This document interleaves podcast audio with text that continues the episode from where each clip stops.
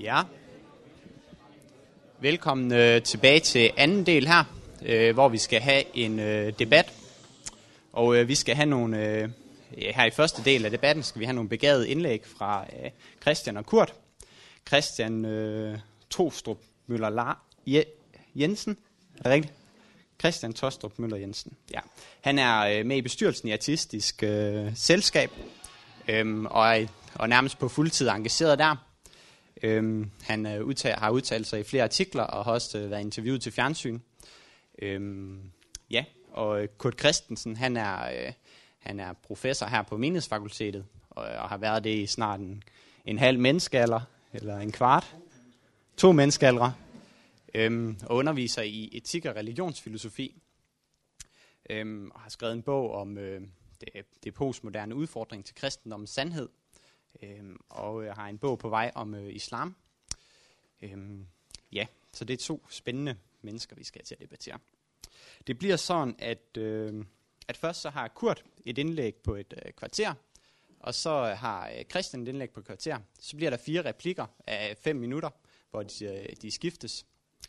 Øhm, og så bliver der pause, og bagefter så bliver der mulighed for, øh, for spørgsmål. Øhm, og det er sådan, at først så øh, kan Christian og Kurt stille spørgsmål til hinanden, og bagefter så kan, tager vi imod spørgsmål fra salen. Og det gør vi på den måde, at enten så kan man række hånden op, og så får man mikrofon, eller så kan man skrive sit spørgsmål på et stykke papir, og så give det til mig i pausen, øhm, og så vil jeg også bruge de spørgsmål. Det hele det bliver optaget og lagt ud på nettet, så I skal bare vide, at hvis I øh, stiller et spørgsmål, så skal I regne med, at det bliver lagt på nettet, så, øh, så, så ved I det, hvis I stiller dumme spørgsmål. Øhm, der ja. Men øh, jeg vil give ordet til øh, Kurt, som vil lægge ud.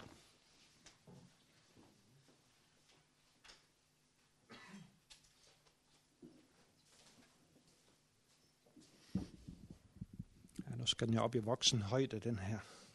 Ja. Jamen, jeg ved ikke, om det er i år. Kan I høre mig nu her? Ja. Okay. Asger han brugte jo altså lidt mindre tid, vil jeg lige gøre opmærksom på, end uh, de, den halve time, han havde fået lov til at tale. Så det betyder vel, at vi godt kan få et par minutter ekstra, uden der sker noget. Det har du brugt. Det har jeg brugt. Okay. Yes. Uh, spørgsmålet er, giver det mening at tro? Det er det, vi skal overveje her.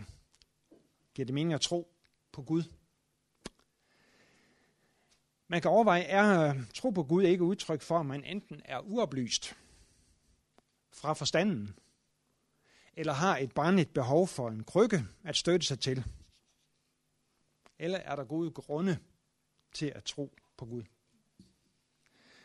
På de her spørgsmål kan der gives, så vidt jeg kan have overskue, tre principielle forskellige svar. Det kristne, teistiske svar, det som er mere eller mindre fælles for kristne, jøder og muslimer, vil være, at jo, det giver god mening at tro på Gud. Det ateistiske svar vil være, at det giver dårlig eller ingen mening. Og så er der en tredje gruppe, som man normalt vil kalde agnostikere. Det er agnosticistiske svar, som vil gå ud på, at det kan vi ikke vide. Det kan vi ikke sætte bunds i. For mig at se, giver det særdeles god mening at tro på Gud. Måske er det det eneste, som dybest set giver mening ansigt til ansigt med den verden, som vi er kastet ud i. Troen på Gud skænker os en grund at stå på, en orienteringsramme for vores liv, og er alt i alt den bedste forklaringsmodel på den verden, som vi befinder os i. Der tales om mening. Gives der mening, eller giver det mening at tro på Gud? Og, og selve begrebet mening er jo ikke så let at fange. Vi mennesker, vi er et eller andet sted blevet karakteriseret som meningssøgende væsener. Når vi derfor i aften spørger efter meningen, så er vi i gang med et grundmenneskeligt anlæggende. Men som sagt, det er ikke så helt let at præcisere, hvad mening egentlig er. Meningen ligger jo tæt op af betydning, men er alligevel ikke helt det samme. En meningsløs bilulykke kan jo få stor betydning. Måske kan vi få greb om begrebet mening ved at se på dets modsætning. Det meningsløse, det tilfældige, det vilkårlige. Eller måske, vi taler jo ofte om mål og mening. Måske der, vi kommer tættest på mening, det er ved at, at se det i nær sammenhæng med mål. Der er mål og mening. Hvad er så tro? Tro er mange ting. Det ved vi, og det har Asger allerede givet os lidt noget af et indblik i. Fra en vis synsvinkel kan også en ateistisk livsholdning eller verdensanskuelse betragtes som tro. I og med, at den nødvendigvis må rumme elementer, som ikke er umiddelbart og entydigt, empirisk, logisk og videnskabeligt dokumenteret. Der er med andre ord forskel på ateisme og videnskab. Videnskaben, og jeg tænker jeg på primært på naturvidenskaben, men øh, det er selvfølgelig ikke bare den. Videnskaben kan nemlig ikke forklare verden som helhed, blot forklare fænomener, som findes her i verden, med en vis sikkerhed. Det gælder også ateismens helt centrale påstand, at Gud ikke findes. Det kan videnskaben ikke afgøre. Det er her betegnende, at den, det centrale kapitel i Richard Dawkins bog, Illusionen om Gud, med klædelig og for Dawkins lidt atypisk beskedenhed, nøjes med overskriften, hvorfor Gud næsten med sikkerhed ikke findes. Går videnskaben, naturvidenskaben, over til at vi forklarer verden som helhed, foretager den et principielt spring fra at være videnskab til at blive en filosofisk eller pseudoreligiøs videnskabstro, scientism, som man samtidig siger på engelsk. Denne skældning mellem naturvidenskab og ateisme vil mange af den nye religionskritiks talsmænd ganske vist ikke anerkende. Men faktum er, at naturvidenskaben i lige så høj grad giver mulighed for en religiøs som for en ikke religiøs tolkning af virkeligheden. Det viser allerede det faktum, at utallige højtrangerende videnskabsmænd også er religiøse. Vi kan jo lige nævne, at vores lokale professor i fysik her i Aarhus, Lars Andersen, ikke bare er religiøs, men bekendende kristen. Men det her spring, det her spring, det har ateismen, det spring, som videns, videnskaben ikke kan foretage, hvis den, vil, hvis den vil blive med at være videnskab. Det spring har ateismen foretaget, i og med, at man har konkluderet, at Gud ikke findes. Og derfor vil jeg mene, at man med god ret kan tale om ateistisk tro. I den forbindelse vil jeg nævne en lille fornøjelig historie. Indre Missions mangeårige og ganske slagfærdige formand, Christian Bartoldi, han var for mange år siden på vej hjem med, fra en Englandsrejse, og det var dengang, man rejste frem og tilbage øh, med båd. Han var kommet til at dele kahyt med den fremtrædende kommunist og den mest prominente ateist i Danmark, professor Jørgen Jørgensen, professor i filosofi ved Københavns Universitet. Han levede 1894 til 1969. Og det var rygtedes, at de var kommet til at, en eller anden, på en eller anden måde, så var det rygtedes, at de var kommet til at dele kahyt, de her. Og da Bartoldi han nåede tilbage til Esbjerg, spurgte journalisterne selvfølgelig Bartoldi, hvordan det var forløbet. Og Bartoldi han svarede ifølge Dagbladet Information den 17. juli 1953, at vi har skam haft det dejligt. Jørgen Jørgensen er et elskeligt menneske, og den mest troende, jeg nogensinde har mødt. Han tror bare på noget andet. Og man kan da godt overveje, om Bartoldi ikke har ret i den forstand, at det kræver mere tro at være ateist, end at være kristen. Eller i alle tilfælde, meget tro. At tro på en ureksplosion, materiens selvorganisering og evolution på baggrund af mutation og selektion, kræver langt mere tro, end den tro, som kristendommen kræver for at tro på den kristne forklaring. Hvorfor skulle ingenting eksempelvis pludselig eksplodere? Tro altså mange ting. Men øh, i aften der drejer det sig om tro på Gud. Også tro på Gud er også er, er mange ting.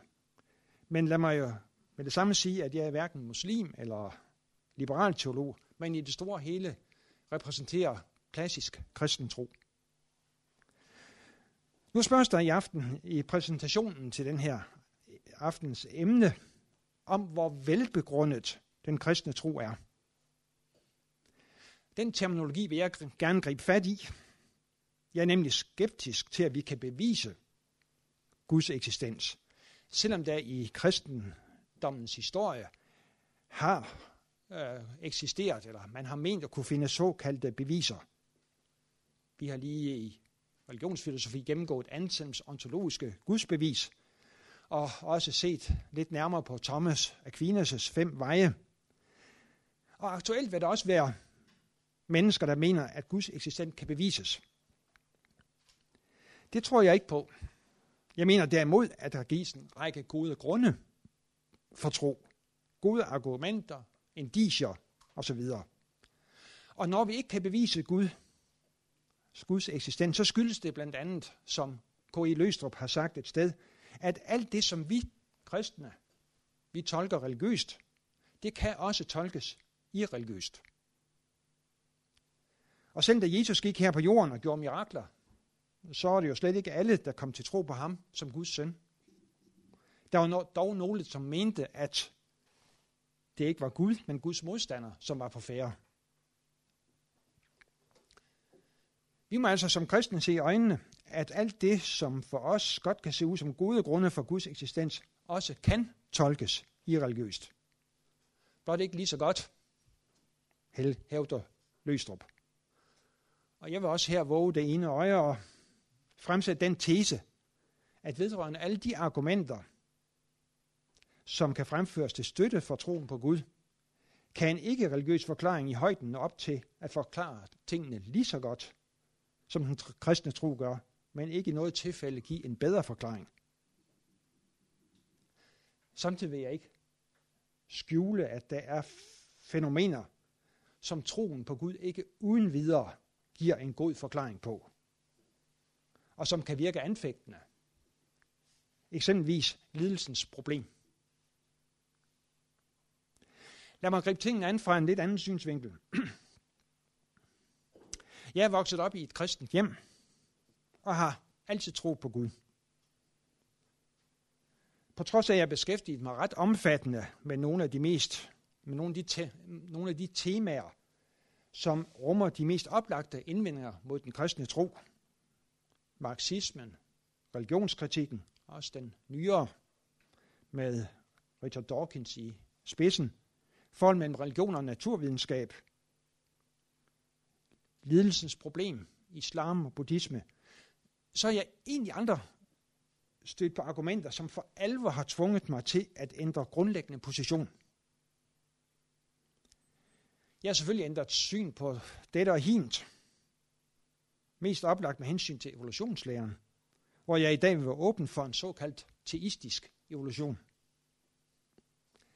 Jeg mener ikke nøjagtigt det samme i dag som for 40 år siden. Det ville også have været lidt trist. Øhm, øh, der har været ændringer, men det har været inden for den samme grundlæggende kristne ramme. Lad mig prøve at relatere det til den kendte videnskabsteoretiker Karl Popper. Popper han mener ikke, det er muligt at verificere omfattende videnskabelige teorier. Det man derimod kan gøre, er ihærdigt at søge at falsificere dem. Og lykkes det ikke, må de betragtes som forløbigt sande. Denne strategi har jeg det mest af mit voksne liv anstrengt mig på at gennemføre for min kristne tros vedkommende. Og må konstatere, at jeg stadig, sådan rent intellektuelt, må betragte kristendommen som forløbig sand. I poppersk forstand. Vi kan også anskue det her fra en anden synsvinkel. Vi som mennesker på den ene side begrænsede væsener, som ikke kan overskue alting. Derfor må vi være åbne for at tage ved lære og ændre opfattelser, både i form af korrektion og udskiftning af synspunkter. På den anden side, så lever vi alle sammen i en tradition. Og det er mange grunde mest nærliggende at holde sig til sin tradition og eventuelt modificere den, indtil man eventuelt møder andre traditioner, der på bedre måde forklarer livet og verden. Og indtil videre har jeg som nævnt ikke fundet anledning til at skifte den kristne tradition ud øh, med tro på noget andet. Grunde til tro på Gud. Jeg vil i aften fokusere konkret på to faktorer, som for mig at se udgør gode grunde til, at det giver mening at tro på Gud. Først verdens og menneskets beskaffenhed. Et særdeles grundlæggende element i den kristne tro er troen på Gud, den almægtige himlens og jordens skaber. Og vi kan i den forbindelse pege på, at den verden, som vi kan jagte omkring os, altid har udgjort en kilde til forundring, og for mange også en kilde til Guds tro. Et af elementerne er verdens forbløffende orden, der findes på mange planer. Denne orden forklares bedst ved, at den er skabt af en rationel skaber. Der er et minut tilbage. Det kan ikke passe. det er også nærliggende. Jamen, så må jeg springe her.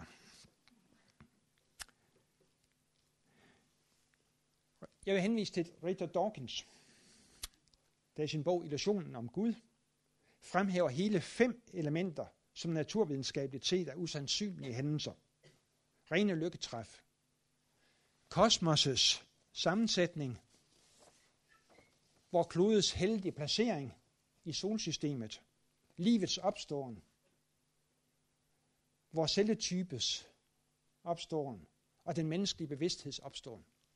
Det er ifølge Dawkins hver for sig usandsynlige hændelser, rene lykketræf. Og de kan ikke forklares særlig godt ud fra en naturvidenskabelig forklaringsmodel. Og tilsammen udgør de noget helt usandsynligt. Troen på Jesus Kristus vil jeg også have sagt lidt om. Men jeg vil så afslutte med at sige, giver det mening at tro på Gud? Ja, det gør det i høj grad. Fra et bestemt perspektiv kan man også hævde, at det er det eneste, der dybest set giver mening. Den afgørende modsætning i tilværelsen er modsætningen mellem tilfældighed og mening. Hvis verden er blevet til ved et tilfælde, så er al den mening eller betydning, som vi tillægger ting eller relationer, dybest set sminke på en virkelighed, som i bund og grund er tilfældig og dermed meningsløs. Hvis verden derimod er skabt af en guddommelig magt, er verden på trods af alt det, som vi også kan have vanskeligt ved at forstå som kristne, dybest set fuld af mening og betydning. Dybest set er troen på Gud det eneste, der virkelig giver mening. Og det kræver ansigt til ansigt med verdens beskaffenhed mindre tro at være kristen, end at være ateist. Man kan også udtrykke det på den måde. Alternativet er, at vi enten lever i et koldt og goldt univers, som blandt andet Bertrand Russell har givet udtryk for, eller at vi som Anne Linnet og Johannes Møllehave giver udtryk for i en sang, er i levende hænder, og når vi dør, falder i levende hænder. Thank you.